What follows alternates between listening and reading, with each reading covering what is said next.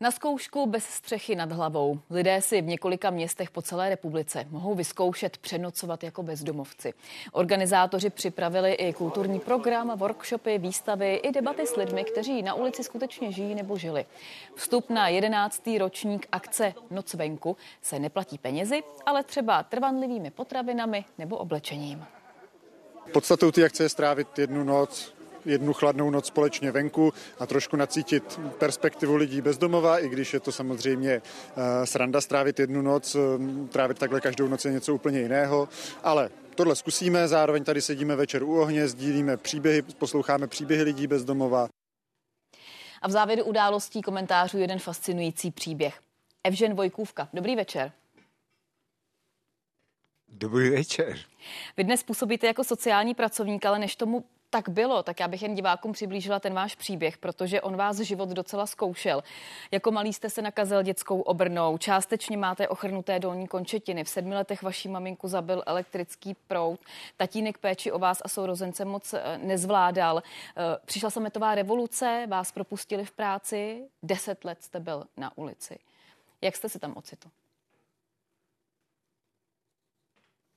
No, uh nebylo to ty začátky eh, lehké, ale když jsem byl pozvaný eh, do spolupráce s týmem Noci venku, tak jsem vlastně si uvědomil, že eh, lidi nejsou hostení k dnešní situaci a začali si klát i otázky na to, zda je to možné, nebo aby lidé přespávali na ulici.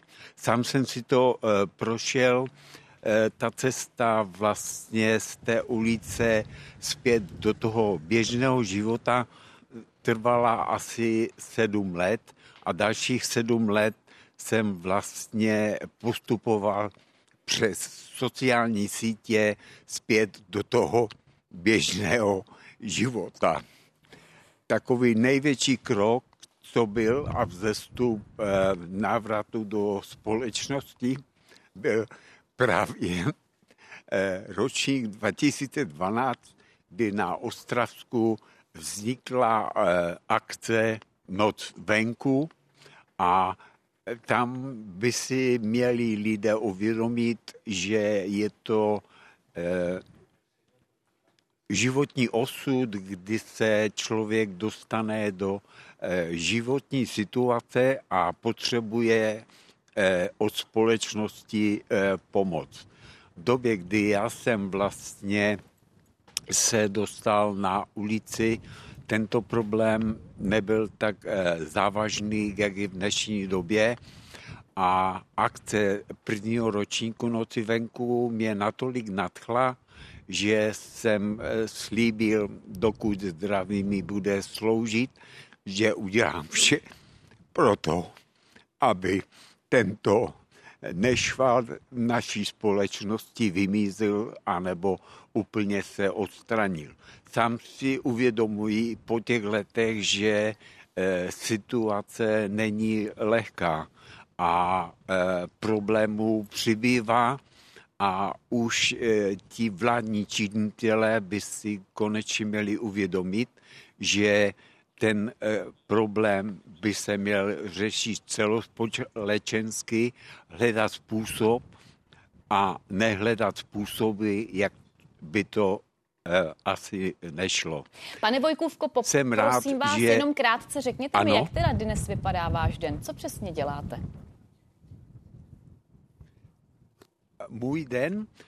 Eh, dneska bydlím v městské části Vítkovic, ráno se probudím a když eh, nemám nějakou aktivitu nebo dělám i dobrovolníka v charitě pro seniory, tak eh, většinou rád dělám ruční práce nebo kreativní věci.